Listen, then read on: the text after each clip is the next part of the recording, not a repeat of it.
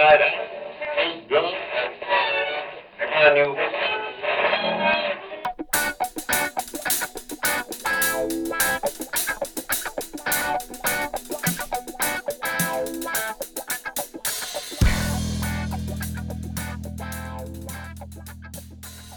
Good evening and welcome to the Drunken UX podcast. I am your host, Michael.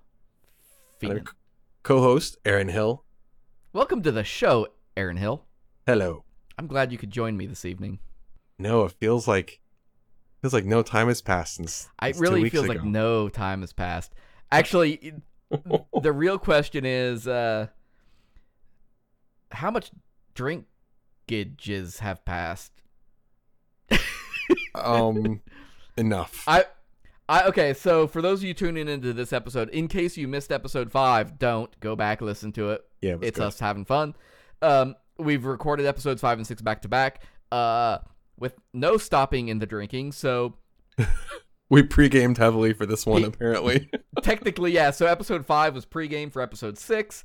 We don't really know what's gonna happen yet because we do this once and then I just edit it to make it sound like we know what we're talking about. Um, so for all of you who were saying that we aren't drinking enough to live up to the name Drunken UX, well, here's to you, motherfuckers. Eat it. okay. Getting started this evening. Uh, wait.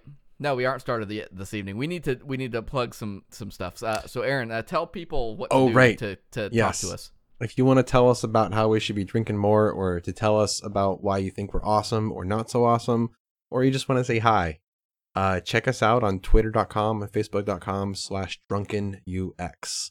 Or you can see us at drunkenux.com slash slack. Connect with us on Slack if that's your thing. And if you want to follow us, because we are glorious and genuine human beings, by all means, I am on Twitter at Fienen. Aaron, you're at Aaron M Hill. Yes, I stupidly used my whole name as my Twitter username. A, that's A A Ron. A Ron. I done messed up. Aaron M Hill done messed up and used his full name for his Twitter handle, but check him out. He shares all the Oh. things. I share uh, a few things. Um, if you want to follow my beard, it's at Fienen's beard. Um, I'm gonna forewarn you. If you're talking to it, you are talking to my beard. You are not talking to me. So I am not responsible for whatever answers you may get. Uh, I'm still drinking Strongbow because yeah, we're just we're we're flowing here. So I'm still drinking Grand Mayan Mezcal because it's the same evening as weeks ago. I have officially cycled through my whole sampler pack though. Uh, Nice. Well, more than once, but I've hit everything. So it's I I've got one of the nice uh, boxes. It's got the artisanal blend, the gold uh gold apple, orange blossom, no cherry blossom, and orange rind. Julius? I don't know. It's orange something. Orange Julius. They they're all actually incredibly good. I'm quite impressed. Uh, I I don't mind them all. Uh, I think last time I said they have a, a hint flavor of Patrick Stewart's sweat, and tell you what, I'm all right with that. Uh, if I could, if I was able to do like an impersonation, you know, a lot of Mhm. people they have like Arnold Schwarzenegger, Christopher Walken. Man, if I could do a Mhm. Patrick Stewart impersonation, dude, my life would just be right where I want it to be. But have you uh, have you heard the um uh Data versus Picard song by Pogo? There's that. uh, I can honestly say that I have absolutely not heard that. I will. I'll send it to you, and let's put it in the show notes because why not? Why It's- not? It's terrific. You get a weird song, and you get a weird song. Everybody gets a weird song. songs. All right. Um, I do want to start this evening off talking about other weird things uh, that I don't understand because I'm old and I don't understand Yeah. technology. So let's talk about Snapchat. Um, Snap. I do have Snapchat. I I have it. I think I'm fiending. I'm fiending on everything. There's an advantage to having a weird last name, so I, I think I'm just fiending on Snapchat. Um, I've had it for a while. I don't use it. I don't log into it. I don't know if there's anything waiting for me or not. I think at this point, um, we did mention this in uh, one of the recent episodes of uh, Real Time Overview, so we'll rehash a little bit. Um, at the time when we brought this up, uh, Snapchat had released an update. Pretty much Oh. anybody who uses Snapchat knows about this now. Um, and Apparently, it was only- contentious, right? Uh, the only people that I know of that liked it were the stockholders. uh, I don't know what to make of that other than knowing that I, the update was very advertiser friendly Uh, because they are working on driving people towards their Discover panel, which is heavily populated by their celebrities, by their brands. And this idea that if you follow somebody who doesn't follow you back, you know, and every platform has this. You can go follow somebody on Facebook, follow somebody on Twitter. You know, we all follow, uh, you know, Elon Musk on Twitter, but he doesn't follow us. Um, Elon Musk, if you want to follow us, Drunken UX on Twitter, on Facebook. I- uh, if you want to follow me and, and talk to me, dude, I'm here. I'm I'm happy to chat. do you follow bored Elon Musk? Uh, I don't follow him, but I do read the, the tweets from time to time. It's pretty great. What they did, Snapchat took the people that you follow, but they don't follow you back, and now those folks are getting pushed to this Discover tab. Hmm. Um, so this has caused, I think, three interesting reactions, two of which are related to Kylie Jenner, a person that holds absolutely no interest to me in any capacity whatsoever. She's okay. I remember who she is. Right. She's a Cardassian, right? Right. Or I I told you I'm starting this already into my strongbow. She's a Kardashian. Just want to let that simmer for a second. Sure. She is uh no, let's go with it. She's a Cardassian. Uh right, I'm right about that, aren't I? Isn't isn't Yes. she part of yes. that family? She is part Uh, of that family. Yeah. She's famous for being famous. She's uh, she's Paris Hilton. She's a Paris Hilton person. She has no reason to be famous otherwise. Right. Um people like her. She does makeup, all that. Great. Whatever. I don't care. I don't wear makeup except when I'm on stage. Mhm. Um, and then I buy cheap stuff from Dollar General and I look cheap. But, you know, I am cheap. Uh, well, it gets weird quick, doesn't it? We're digressing heavily. We're digressing. I'm sorry, folks. This is going to be rough. So she something happened with her. So she left Snapchat or something. Snapchat releases an update. Advertisers love it. Users hate it. Stock prices go up. Kylie Jenner hates it. Everybody apparently follows Kylie Jenner but me. Mhm. Fair enough. I don't follow her either. She says, This is awful. I'm leaving Snapchat. And Snapchat stock drops $1.3 billion. So okay, I I owned twenty shares of Snapchat last late last summer when it was around 14, 15 bucks a share because they do cool stuff with facial recognition, and I I've liked a lot of the technology that they've innovated. And I was like, I they I was a naive like budding investor, and I was like, I want to buy shares of this company, and I can afford to, and um and uh, the more I would read about them in the news, it was always like, well, their their share price is stagnating because like investors don't see how it's going to make them money, and so apparently they finally find a way to make investors money, and then all the users hate it, and I think that I think there's something to be learned here. there is something to be learned. I think there's something very important to be learned. And that something is that when these brands, whether it's Snapchat, whether it's Twitter, um, hmm Facebook, oddly enough, maybe I don't think falls into this. And I think it's because of how some of these social media platforms have become lifestyle brands. Mhm. Instagram, I think, does Yep. definitely fall fall into it. But you know, these folks are hitching their wagons really, really heavily to a lot of celebrities. Yeah. And if they piss off those celebrities, you know, the Mhm. celebrities, Kylie Jenner, I'm presuming up to this point was not necessarily getting paid by Snapchat for anything, was getting compensated, wasn't a spokesperson. She was just a super popular celebrity, like many of them are. Right. And when she said, This is dumb, everybody went, Oh, this is dumb. and the reaction was swift and, and it came with a vengeance. It's weird that the stock price would fall though. Like the users thought it was stupid, but the users aren't setting the stock price. That means the shareholders thought that I don't know. That- like the shareholders lost the thing that they thought was important, which was Yeah. celebrity endorsement. right. Because the world value of so weird. celebrity when all of this stuff shifted when they moved all this content that wasn't celebrity based into this discover panel hmm the advertisers loved it because it meant people have to go past our content to get to their content Right. Awful mentality but i get it. I do understand it from a marketing standpoint. Yeah. um you know okay here's what i don't get. Why did she come back? I- so Uh, the news today is all about her now returning now that she's had her baby and i guess that's an important thing. I don't know. I don't read the th- the tabloids and the things. But now she's back. So it was for what a, a short period of time seems. it what what did they you know i don't know if they sat down with her and, and signed her to a contract for something Peg her to come um, uh, there's a, a Fox News article on this. Uh, we'll link. Uh, despite what anybody may think about Fox News, it's just an article about social media. Give me a break.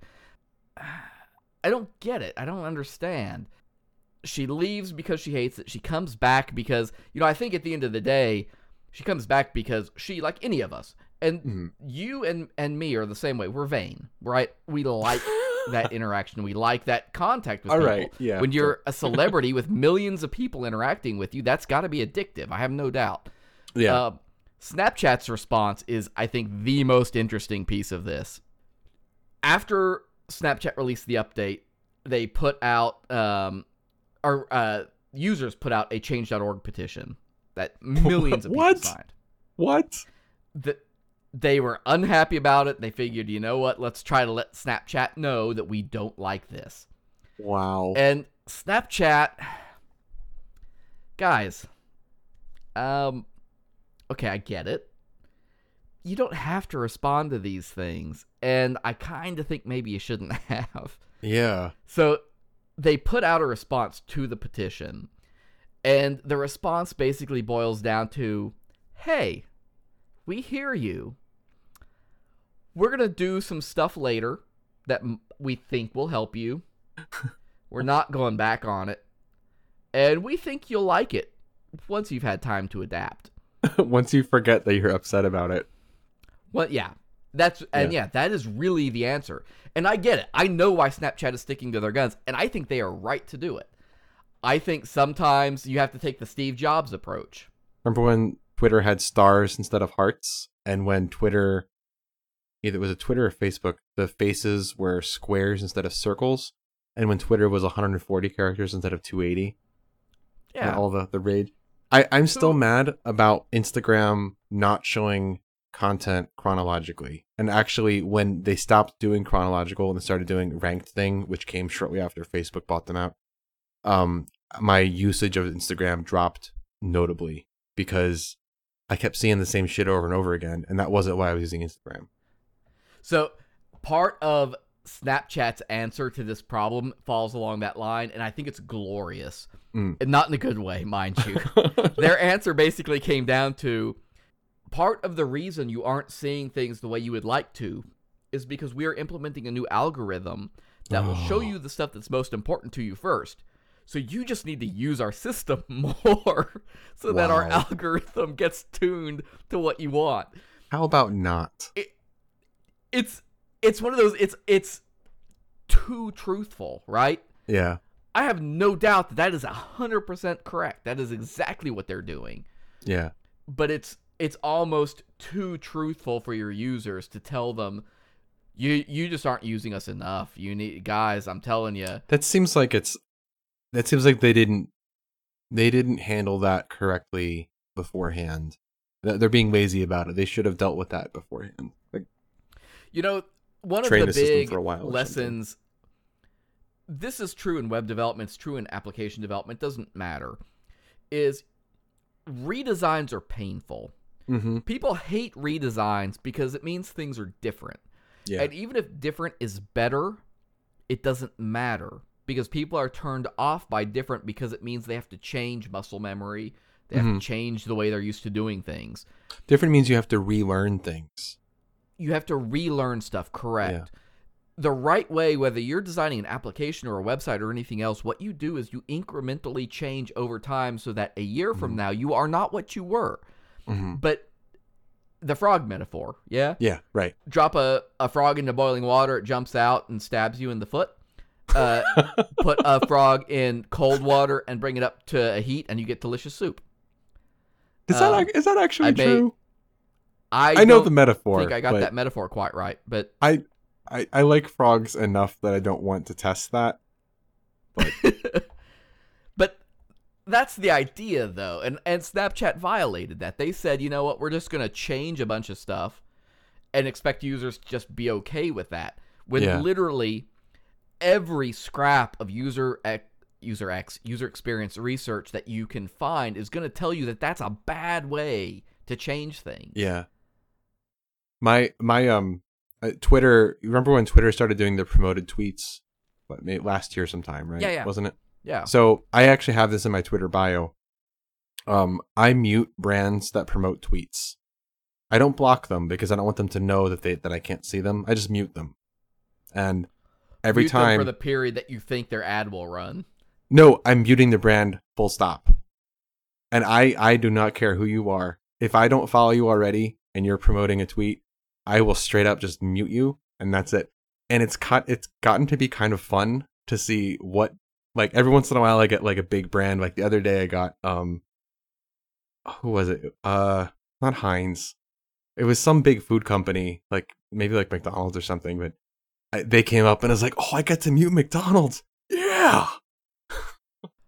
You tell us, what do you think about the Snapchat redesign? Are you a Snapchat user? Let us know. Do you like Yeah. it? Do you understand the change they made, but you don't like it? What's what's your feeling as a listener I would like to know that on too. the Snapchat redesign? Yeah. Yeah, I, I'm curious because, like I say, I use it, but I don't use it enough to care. But I know it's a big deal, and I understand why it's a big deal. So I think I, I would love to hear what some of the listeners think in that regard. It's also a, a very cheap attempt to, hey, follow us on Twitter, Facebook, like, you know, the things, because that's what you do. Um, But hey, we aren't putting it in your face otherwise. So you're listening to our show voluntarily. I'm going to take that as being okay with us promoting ourselves. The real topic for this evening, though, is a much better one. It's this is part two of "Can You Take Me Higher?" Can you take me higher, Ed? Uh, I no, I I love I love Creed without Scott Stapp, which is to say, I love Alter Bridge. Um, I want to talk about higher ed websites. We we started this conversation last week, and um, last week we talked about the XKCD. Last week, last episode, we talked about the XKCD comic that has plagued higher ed, and this challenge that higher ed websites have with trying to meet the needs of, you know, a million different audiences. Really four, but Yeah. that's almost a million. Um, it's it's And how, from just a web development standpoint, that's a huge challenge, right? mhm. we want to balance that now. So this week we're going to talk about a few, you know, sort of specific issues. And I want to start that by going over what the comic strip tackled, which was the homepage. Right. yes. I- you know, in hindsight, the putting the technical discussion probably would have made sense to do that in the first part of the evening when we've drank less, and then put the ranting section in the second part of the evening where we've drank more. No, too fucking bad because we would have ranted for two hours, and I don't want the episode to be that long. So hey, people are gonna get what they they get. back in what was it? I don't know. Uh, 2011. I'd have to go back to my slide share. Um, homepage centerpieces have been a focus for me for years and years.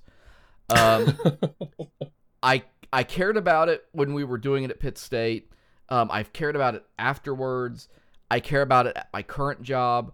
Um, I got into a little bit of a heated, shall we say, discussion at one point um, a few years back when um, it was suggested that we should have a, a carousel on our homepage, and I said no. Um, How about not? I have I have a habit of I'm I'm I can be abrasive when I know I'm right. That's being very charitable to yourself. I I lose a little bit of my tact and uh, desire to be diplomatic, and so carousels. I just want to be very clear. I want to burn carousels to the ground with fire. Okay. Uh, there's there are no two ways about it. Um, rotating carousels or carousel or any kind of carousel it doesn't have to be auto rotating. Um, th- these are awful, awful creations that were born of Satan and handed off to web developers. Yeah. Okay. They are easy to implement. They they are um they're what is it? Not the diet coke of web design, but they are the here we go. They're the sugar-free Haribo gummy bears oh, of web design. why? That Um, exists. Yeah, yeah. Oh no! Why? If you don't know the uh, why I'm making the analogy to the sugar-free Haribo gummy bears, um, go look up a fellow by the name of L.A. Beast on Okay. YouTube and just type in that phrase L.A. Beast Haribo sugar-free gummy bears. Okay. I'm not gonna say any more than that, uh, because I'm a bastard. I will check that out later. I, why? Reason being, carousels provide no value. Right. And we know they provide no value. There is plenty of research out there on this. We'll link some of it in the show notes. Um, Notre Dame uh, was one of the big universities to finally do an actual study on this with their website. And what it was they found is something that I should have in front of me right now. And I'm going to keep talking for a second while I click through to a couple things so that I can get the Notre Dame research up in front of me. Uh, um, If oh you're my narrating that you're doing that, you're defeating the purpose of doing I it. know. And now my browser is doing weird things and asking me for permission to do stuff. Notre Dame, uh, carousel, carousel research. So what they found basically boiled down to this. Nobody clicks um Erik Runyon, that's right. Um Erik Runyon, because I remember him presenting about this, I think it was at HighEdWeb.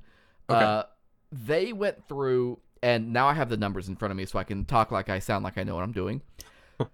They measured holy crap they measured 3.8 million homepage visits Whoa. Wow. their carousel had a 1.07% click-through rate and of that 1.07% 89.1% clicked the first position only wow. so cumulatively they had a five let's see it looks like a five position centerpiece hmm positions two, three, four, and five together got what amounts to a, a tenth of one percent of total traffic clicked on it. Wow. so it's like it's ten second percent page of one Google. Second page of Google search results. Right. Yeah. Nobody clicked on it because Well- you're not there to look at the centerpiece. We Right. mentioned uh, Dylan Wilbanks' article about how people are coming to the university websites to answer questions. They have a reason to be there. They aren't Yeah. there for fun. They aren't there to be like, gee, I wonder what's in position four of the centerpiece today. That's Yeah. nobody's user story. Well, and the other thing too is how I mean, just anecdotally, when you look at how you've used websites, how often do you click through on a carousel Right. to see what other options there are? How not only how quick or do you click through, but how quickly do you scroll past it? Mhm. Yeah. you know, universities have this problem of not just carousels, even if they're using like the the takeovers. Uh, hmm we mentioned in the last episode at the very end, we talked uh, briefly about um, Ozark Technical Community College. hmm Their homepage, the main section of it is a com- is a takeover. It, scales to the full size of your browser window. hmm There's content below that though. Now, in Mhm. their case, in their defense, I think that's the right approach. Yeah. No. Yeah. It's great. because they very much want you to use the head the the the centerpiece the headmast whatever you want to call it um and for good reason and if you want to know what that reason is i'm going to tell you to go back and listen to the last episode because i'm a greedy bastard um but for other universities that are doing this brown is i think brown is one of them um They're still doing a carousel. no, no, I, they switched and did the whole takeover. I think. Oh, no, they okay, didn't. They've changed since then. God, I wish these sites changed a little slower. Uh, makes this a lot harder. There are universities that do this. I Mhm. just have had enough now to drink that I don't care to look them up. is the is the most important thing on your homepage really that masthead? Is it really that carousel? I, I think this gets back to the point we talked about with the uh, the homepage politics, where the institution thinks that certain things are important that they want to show off, versus considering what the users actually want to see. Yeah. And this is like we want to have we want to show off these we wanted to depict this value or this um appearance that we have that we look a certain way. Can I give you a Yeah. metaphor? I like Yes. metaphors. I like I especially like really weird metaphors. How about a metaphot? Um, I I well it'll, it'll be actually about thirty or forty depending on how many are in the box. But um, you ever watch Naked and Afraid? The show or the way that I watch television? yes. So Naked and Afraid, whether it's the show or you know any survival show, right? Yeah. You're fighting for food. Uh, uh, what is it? Alone. They they kind of have Yeah. this. You know, you you set up your camp. You're trying to get food, whatever. You get like one item, It- right? if you suck at this show, if you're no Mhm. good at at surviving on your own, you get hungry, right? Yeah. And people on Naked and Afraid, they're constantly complaining about, you know, all the weight they've lost and how they just want to catch a, a, a cricket to eat or whatever the case may be. This would be like a homepage carousel. I am going to bring this home, I swear. A homepage carousel is like walking up to those people with a box full of those uh, cornstarch styrofoam peanuts that they are technically edible. yes. They they won't are. hurt you. I have eaten I've eaten many to demonstrate that. I have too. Why do you think that all I can do is this podcast? Because I burnt my brain eating styrofoam peanuts. They are, if you are hungry, if you are starving, they will put something in your stomach, but they are completely empty calories. And that is how I bring this whole conversation home about homepage carousels. Fair enough. That is, that is that works. they are a dumping ground for universities to be able to say your news is on the website or your department is featured on the website. Yeah, it's on the fourth position of the carousel, but hey, you're there. Because nobody and then it's- goes on to say, does anybody click on it? It's they're massive too. They're usually uh, They're well huge. several years ago they were eight to nine hundred pixels wide. I think probably now it's at least a thousand pixels wide minimum. And you know you're looking at uh the eight hundred no five hundred pixels tall, ten by five. Um, that's a lot of real estate that you're giving up to an image that isn't going to get any engagement or a quick call uh, call to action on it. Yeah. And, Conversions. and everybody's written about this. Mhm. Visual Website Optimizer has an article, link in the show notes, that looks at heat mapping on websites. People completely, like, their eyes don't even hit carousels. Yeah, it's like ad blindness. It is yeah, and that that's the Yeah. exact thing. They Yeah. they process a centerpiece the same way they process an ad Yeah. because it is a centerpiece is an ad. Um, they it is a call to action trying to get you to buy into whatever they are putting there. So it's meaningless. It's empty calories to most users in that case. So the going going back to the previous episode, um, if you are at an organization, whether it's higher ed or elsewhere, and you have a carousel on your website, and you have access to all this data, it's a there's there's a real like kind of come to Jesus moment about there where you have to have a discussion with certain people in your organization to say why are we doing this? Data doesn't support this. This is pointless. Why is this happening? And I think that it will reveal more about the process through which your website is built and managed uh, than perhaps you're prepared to deal with. And let's be clear, you can eliminate a lot of overhead when you get rid of all of that and just have, even if it's a static centerpiece, if you're going to say we still have a centerpiece, but it's fixed now, it lets you get rid of a lot of overhead. Mm. Uh, Nielsen Norman Group, everybody Mm-hmm. knows them. Everybody's read their research over and over. As always, they have research on this topic, and it shows that when you have a carousel that rotates, or you have another one, and I I talk about this uh, in one of my talks. and I think there's a video of it. And if I can find it before the show airs, I will link the the uh, video or audio, whichever I can find on it. Um, I talk about the same thing that it's not just carousels, but we're talking about accordions. Mhm. We're talking Oh, about yeah. you know clickable centerpieces that rotate. Any of them have the same. They they all fundamentally fork the exact same problem, which is that you're asking people to interact with something that they are not there to interact with, and so you are wasting space, you are wasting overhead, you are wasting time by putting. I don't even know. anything. Are into it. people asking them to interact with it though? I don't even know that that question is being brought up. I don't know that people are thinking. if if you make it clickable, yes, you are asking somebody to interact with it. If you put a read me button on it, Yeah. Okay. All right. If you put a call to action on it, you are. eh, yes. Okay. I agree with that now now here's a question: Is do you feel like if you have a masthead, not a not a Mhm. carousel, but if you're one of the sites that has, um, I think was it MIT was doing this for a long time, where I mean it just was a full screen takeover with like a menu that popped out from the left side.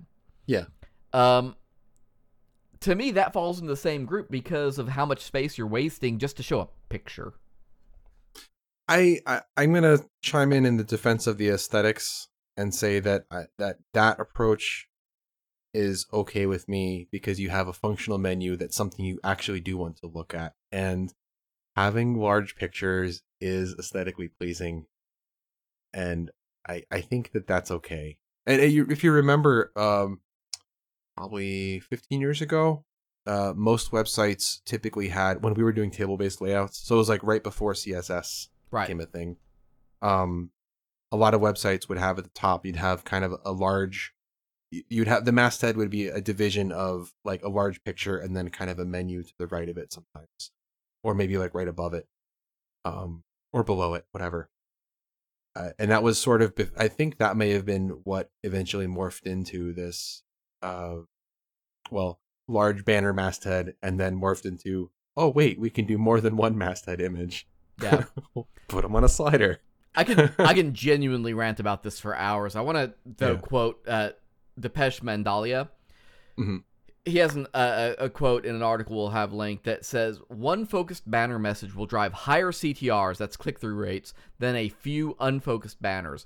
Serving 100% of your visitors is near on impossible without knowing something about them. Yet there seems to be a self persuasion with content managers that more choice is good, that it equals more clicks and more sales. It doesn't work that way.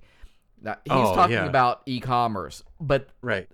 The that principle is still applicable here that and I think that is also it is very much a part of it is how do we present all this stuff we generate? Yeah. And we don't stop to think about is this stuff worth getting Yeah, clicks yeah. on? And if it is, then let's address that. But let's not Well- throw it all into a blender and hope for the best. If you have a carousel on your homepage, how when's the last time you changed the sliders? Like when's it, like if you want people to interact with it and you don't want it to get um kind of ignored and shortcutted as just ad copy. When's the last time you changed it? When's the last time you put new content in there? Um do users have any way of knowing that any of the slides are new or do, are you going to Yeah. force them to click through it? We did a we worked pretty hard at Pitt State to a we didn't use a carousel. Mhm. Um, it was random on page load occasionally. Yeah, I've done that before. Um, yeah. but it wasn't a carousel. It was a pretty large masthead. But we did spend a lot of time, you know, and I think a lot of universities do at least try to curate. Mhm. And I think they do a better job now than they used to do. I think they do a Yeah. much better job than they used to do. But I do still think there is, and we'll get into this uh, after the break, but news and PR tends to factor heavily into what happens in that masthead area. And that's where Mhm. I think the value is being thrown away. Even at universities that are getting better about not using the rotating stuff or, you know, whatever can end up there, they're still throwing away some value on the tail end. Mhm. I would direct folks as sort of the the, the capstone to the centerpiece uh, topic here. Go to shouldiuseacarousel.com. I was expecting it when I went there. I was expecting it to just have a giant like 128 pixel font saying no but it, it's actually It doesn't. it doesn't. It's pretty good. Go check it, out. It doesn't. Um, so yeah, that's what I'll Should I use a carousel? That's C A R O U S E L. And Um, while I want to leave the the carousel and centerpiece topic behind, there is another big. Uh, actually, there's a, a few more here, but one of the the big homepage pieces that's true for universities. I did a study on this when I still wrote for a website called .edu Guru. We what we talked Mhm. about web marketing, web technology, and higher ed. One of the studies we did towards the end of the site was to look at load times, and this is one of those areas that I look heavily on, and why carousels factor into this is because carousels always bring with them usually a lot of JavaScript because you're going to Yeah. go get a jQuery library and plug it in rather than write something yourself that's bare bones. So it's going to be bigger than anything that you would write yourself.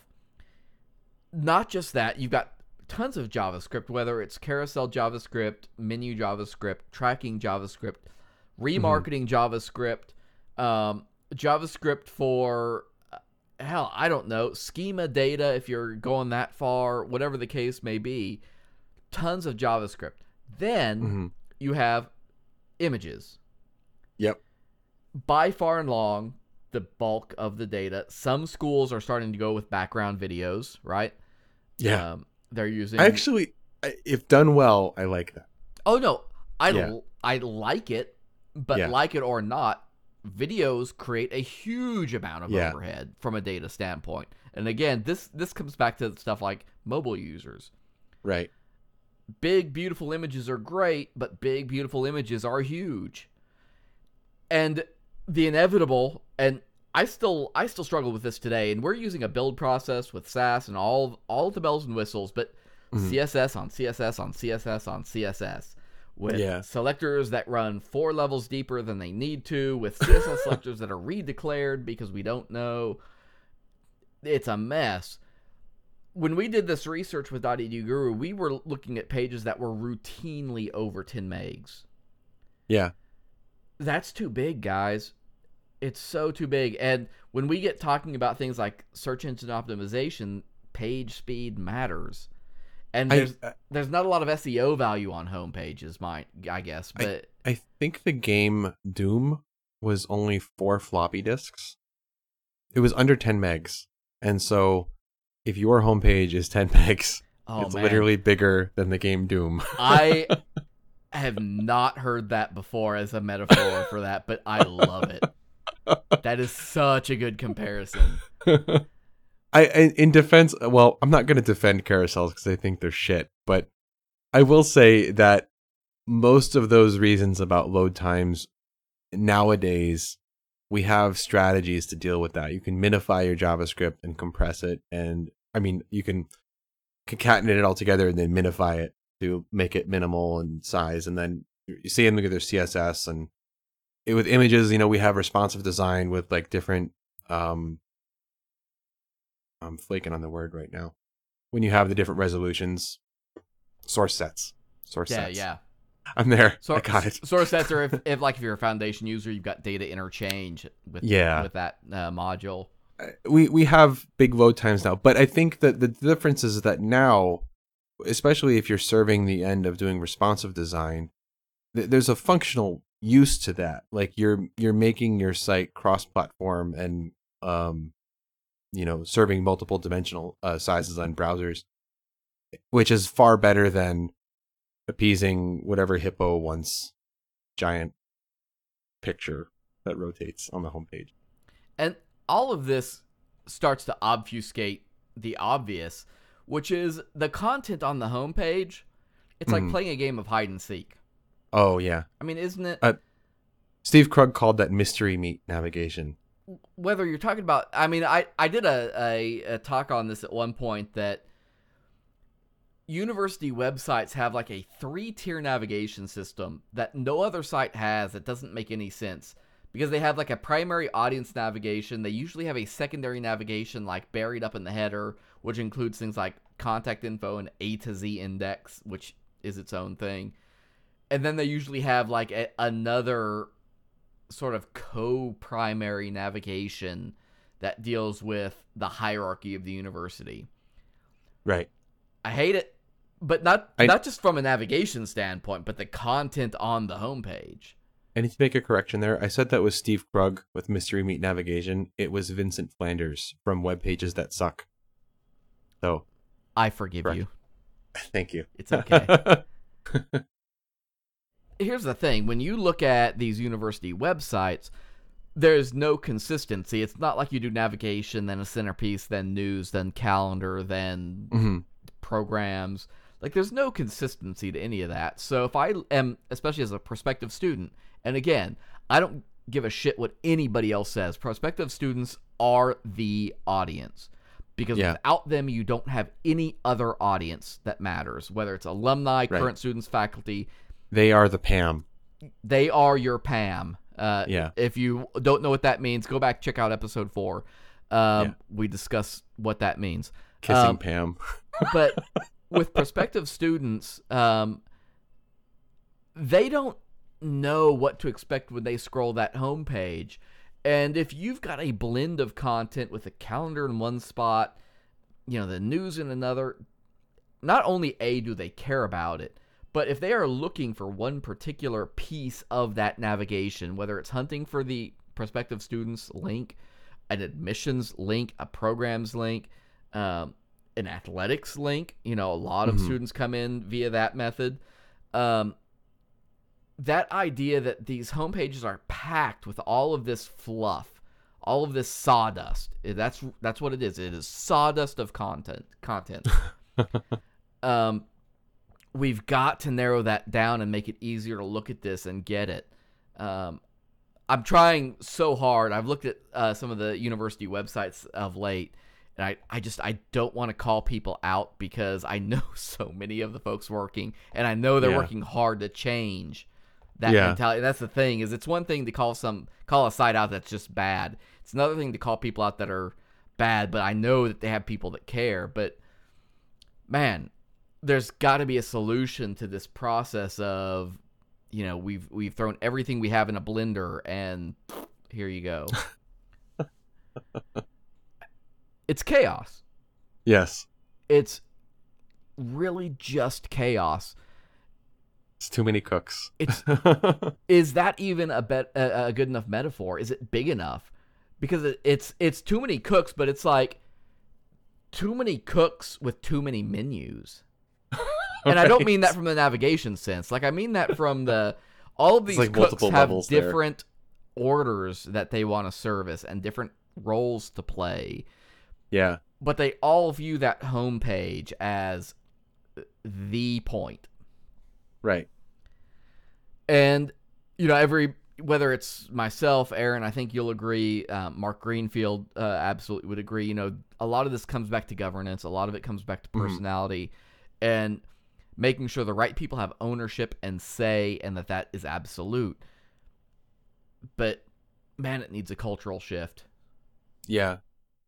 And this is this is also that thing we discussed in the previous episode about how the user centered design issue has there's been progress, but it's not being prioritized enough. Yeah, Um and and we we can do better with that. And the the needs of the user should most of the time trump whatever uh, whatever loud voices there are demanding things. and know what those website. are. Know what know what Yeah. funnels you're trying to set up. Know Mhm. what the goals of the homepage are. This is a question I love asking this of, of higher ed folks. What is the Mhm. goal of your homepage? If you are in a if, if you're in a leadership position, you should be a strong enough leader that you can say to your web professionals, I trust you guys, drive the traffic here and get, get increase our enrollment and let them make the decisions and ah After the break, we're going to come back and we're going to talk a little bit about news and PR components of higher ed websites, as well as how higher ed has to work with a lot of different application integration to make their stuff happen. So, nice. stay tuned. We're going to come back. I'm going to get myself one more strongbow for the evening. talk for another 27 minutes, which is going to be way too long, but I'll cut it down in editing, so forgive me. yeah, yeah, it'll be okay.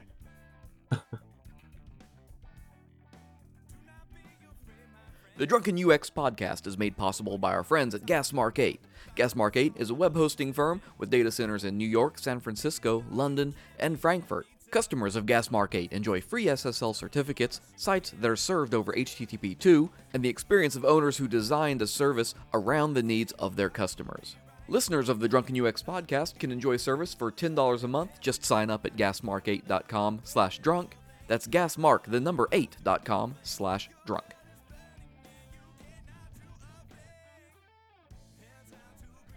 Welcome back, ladies and gentlemen, Welcome back. to episode six of the Drunken UX podcast. I am one of your two hosts, Michael Fienen. I'm Aaron Hill. I'm the other one. I appreciate your presence. Likewise. So, to wrap up our two part episode on higher ed, we want to talk a little bit more about the tools that higher ed uses. One of those tools happens to be news and PR. Um, Mhm. I spent about four ish of my six years at Pitt State working from an office that was marketing focused, which is Mhm. to say that I was in the same team as the folks who did PR, who did you know the articles that go on the website, who did the magazine, who Mhm. ran the billboards down the highway. Um, news and PR is incredibly important. Um, and I'm not going to argue that it's not. I think where we need to start looking at with news and PR is focusing on how we use it in a way that makes sense for both the website and the users. Sure. Right now it's used by and large as a bucket of, you know, content that just includes everything.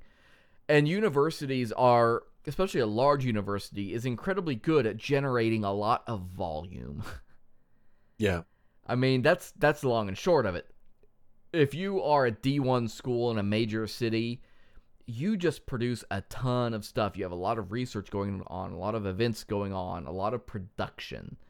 It's really more of a curation issue than it is generation. Yeah, I, I think a big part of it mm-hmm. is knowing what is valuable to who.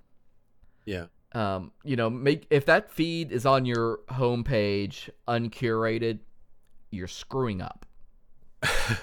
And schools do better about that now than they used to because hmm again, I think you know, in the time since I left Pitt State, I think a lot has changed in that landscape and I think a lot of universities are getting much better about this process. Yeah. That doesn't mean they're good.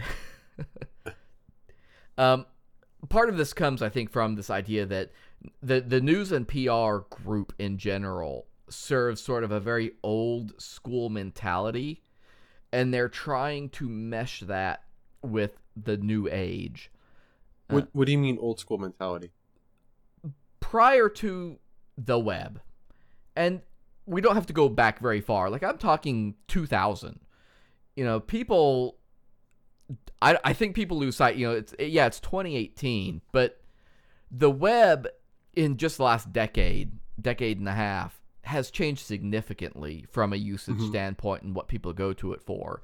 And the way news and PR was approached prior to, you know, 2004, 2002, when you get back into those really early years of the millennium and the last years of the 90s, news and PR's purpose was largely to feed information to the local newspapers, to your local radio stations, to the television, you know, NBC affiliates and CBS mm-hmm. affiliates and all these folks and help get the world the world out, the word out about what was going on on campus. And a lot of the folks who do that weren't web savvy then. And for a lot of universities, those same people are still in a lot of those positions from decades ago. Because those are Yeah. sort of long haul type of positions. Right. But the content didn't grow and evolve in the same way. They're still putting out the same content, but they're just putting it on the website now. Yeah. You know, the idea of sending out a press release is not the same as sending out a news article, so to speak. You know, when you want the news to know about something, that's a very specific process as opposed to we want to write an article promoting, you know, or maybe a good example is the difference between putting out those press releases and putting out the alumni magazines. Yeah. Because Yeah. you know, alumni magazines are limited in space. They have to make sure every page of that magazine is selling, selling, selling a story. But you don't have that cost, so to speak, associated with the website. So you can Mhm. afford to just say, we're just going to keep putting out our press releases with no value. Students Hmm. don't consume that. No, no, the and we discussed this either this episode or last episode. With, There's um, no way to know. I don't remember. but I, I was I remember saying earlier that uh the it makes sense for the new like I I think that the news content does belong on the website as the canonical source, but doesn't belong on the home. Yeah. It's a think it curation problem. Yeah. Long and short, that's all it is. Yeah. Because uh, you know when you, if you're just blasting out all this information because it's being made like it's a fire hose connected to an RSS feed, hmm let me tell you something. And I hate to burst your bubble, but the local newspaper is not going to be the one enrolling at your university. Right. You know, WKRPS is not your next big student. And so I get that you want their attention and you want them to promote what's going on, but you need to find a more effective way of doing it than just feeding some of that content to your front page like it's major news, and it isn't. I I think that there's, and I, I'm going off the cuff here. I don't have any research to back me up or anything. This is just my opinion as someone who worked in higher ed for over a decade. I think there's push content and there's pull content. Push content is stuff the university wants to get out there, wants to say or has to say. You know, like the honor roll. Uh, who who got honor roll this year? The news, the local news stations don't care, but the university wants to tell because that's like the parents can check it out or whatever. Well, and then pull pull content would be the content where people want to know what's going on. Like maybe there was a uh, a big kerfluffle at your university. Um, uh, scandals happen all the time, and if your university is unfortunate to have one, then uh, people will want to know that, and they will go to your website to look for it. And and so this is those in the, the poll content situations, you would want to have a place to prominently feature those, and the push content ones, it's more of just having a place where they sit, and uh, you know, you hope people come to them. I'm a big fan of having kerfluffles every time I go camping, and I, I make them with my s'mores.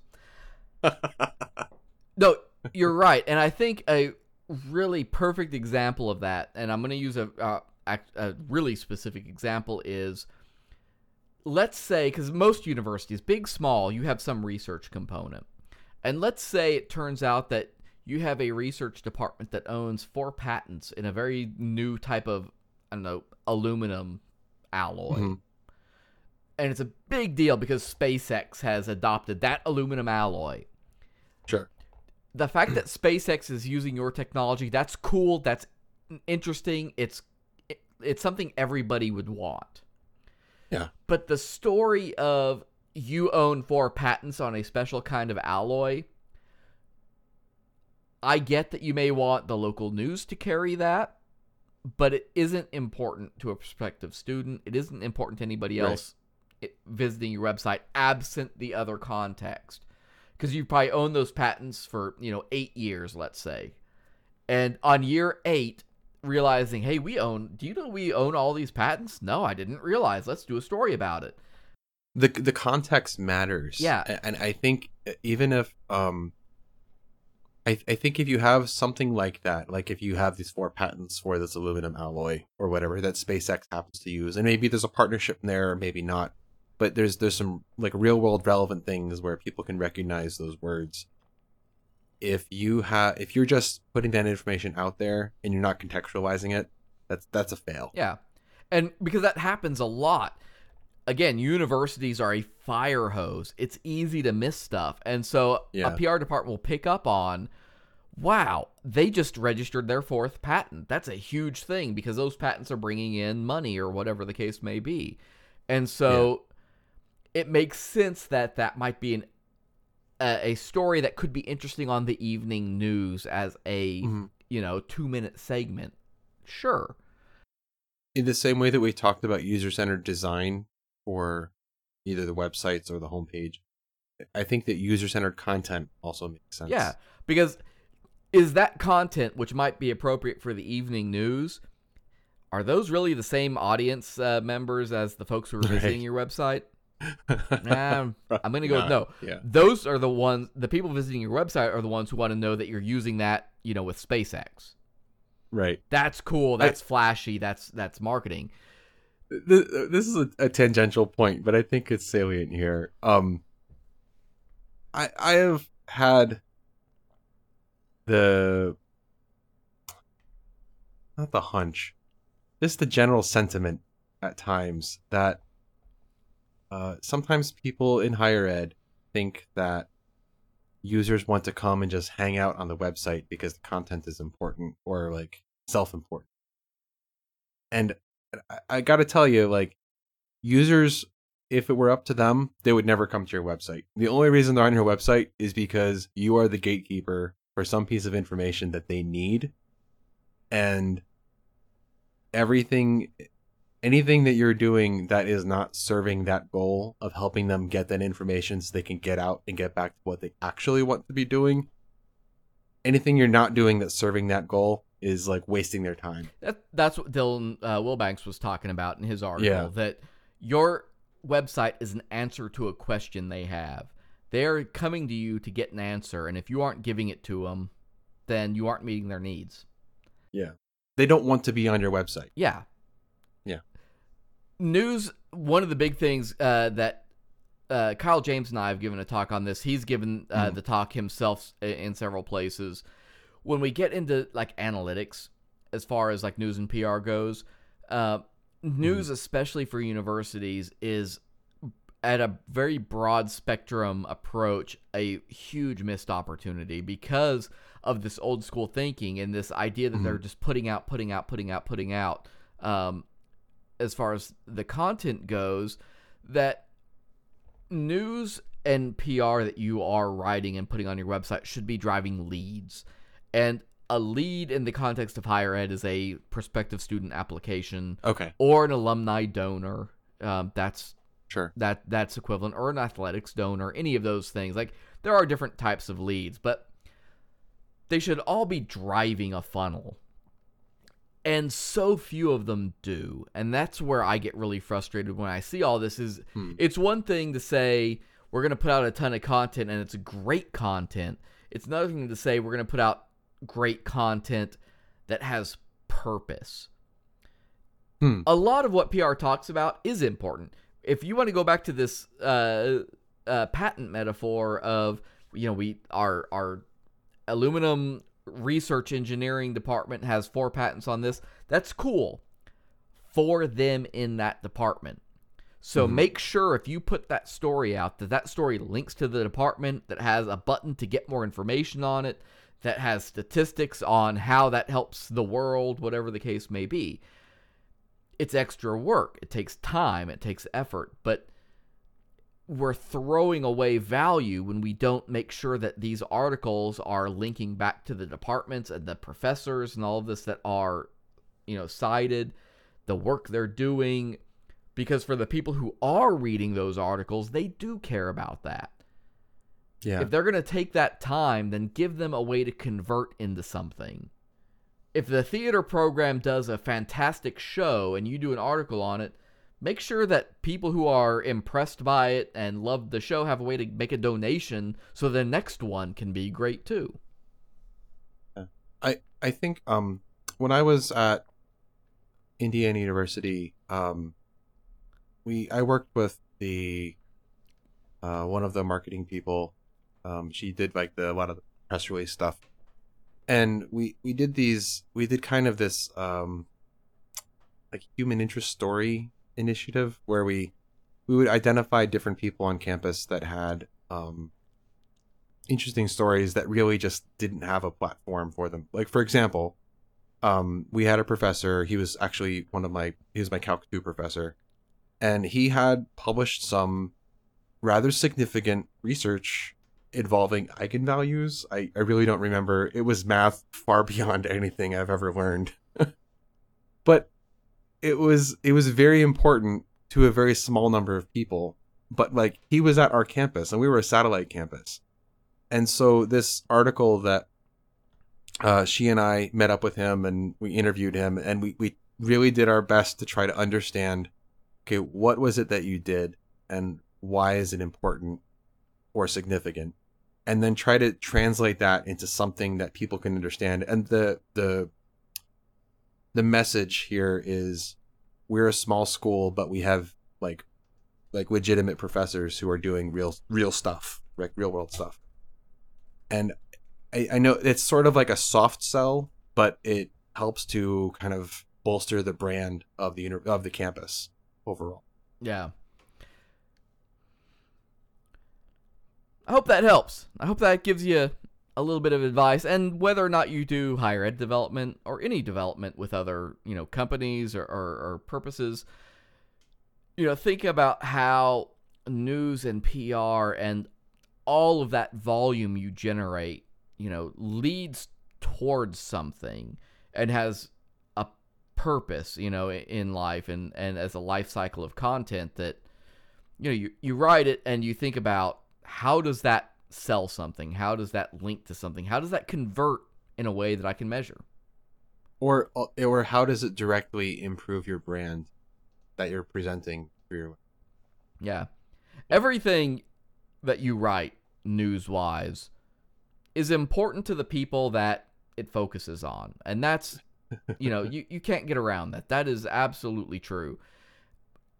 But what is important to them is not necessarily important to everybody. So, you know, that curation component, that focus Yeah. component, those are important to think about. You know, how do we get this in front of the right people and give it the right amount of importance?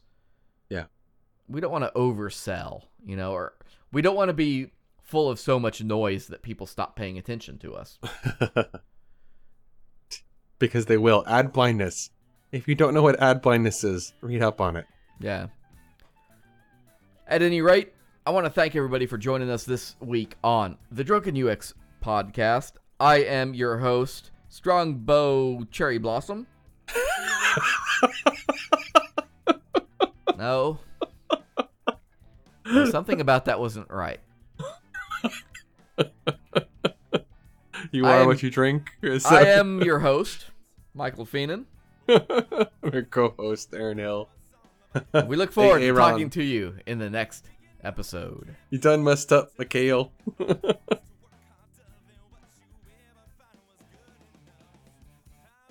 This episode of the Drunken UX podcast is brought to you by Gasmark 8. Look, web hosting is not sexy, it's just something that's kind of there. You pay every month to the big hosting company that secretly owns all the smaller hosting companies, and you get slow speeds, oversold servers, and terrible support. But the reality is, the couple extra seconds it takes for your website to load could mean lost customers or clients. Less customers equals less money. Where do you go if you want super fast, reliable, and affordable web hosting and you don't really want to babysit a Linux server 24 7? Gasmark 8. Their hosting environment is built for speed and security. All SSD storage? Check. Blazing fast WordPress? Check. Free SSL certificates for all domains if you don't already have one? Check. Data centers on both US coasts, the UK, and mainland Europe? Yes, yes, yes. Gasmark 8 was started by an American, Mike Richwalski, and a Brit, Adam Palin, two higher ed veterans who met at a conference and started a company making WordPress websites. As more clients complained about their web hosting, Mike and Adam thought over a couple of ciders at the pub that there's got to be a better way. So they built one, and now dozens of small businesses, developers, and nonprofits trust Gasmark 8 with hosting their websites. If you run a web development or creative agency, Gasmark 8 has a great reseller program you can use to upsell their fast and secure hosting to your clients. As a special for listeners of the Drunken UX podcast, Gasmark 8 is offering this limited time special. You can get all the features of their super fast platform for just $10 a month. Just go to gasmark8.com slash drunk to sign up. That's gasmark, the number 8.com slash drunk.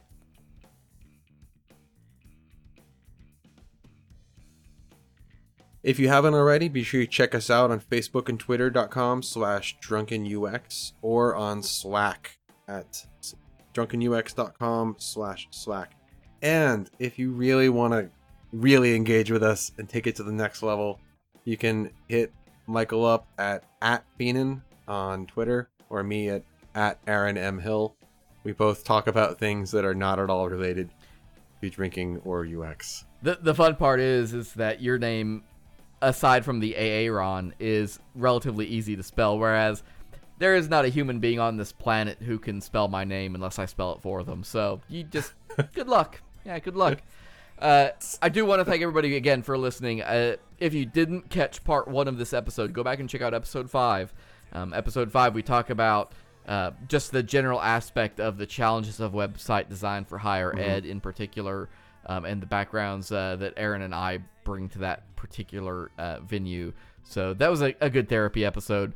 Uh, we hope uh, this talk was was useful and provided you some context and some extra information. Be sure to join us for the next episode of the Drunken UX podcast. Should be coming to you in give or take two weeks. That is the normal schedule. In the meantime, if you haven't subscribed, be sure to click the subscribe button in your favorite podcast app, whatever you might listen to us in. Tune in for real time overview. That will be coming up on Wednesday. yeah. Again, assuming nothing, you know, you know, tornado doesn't hit or blow me away before we can get that done and edited. But that is certainly the goal. Thanks again. Have fun. Keep drinking and keep designing. Later.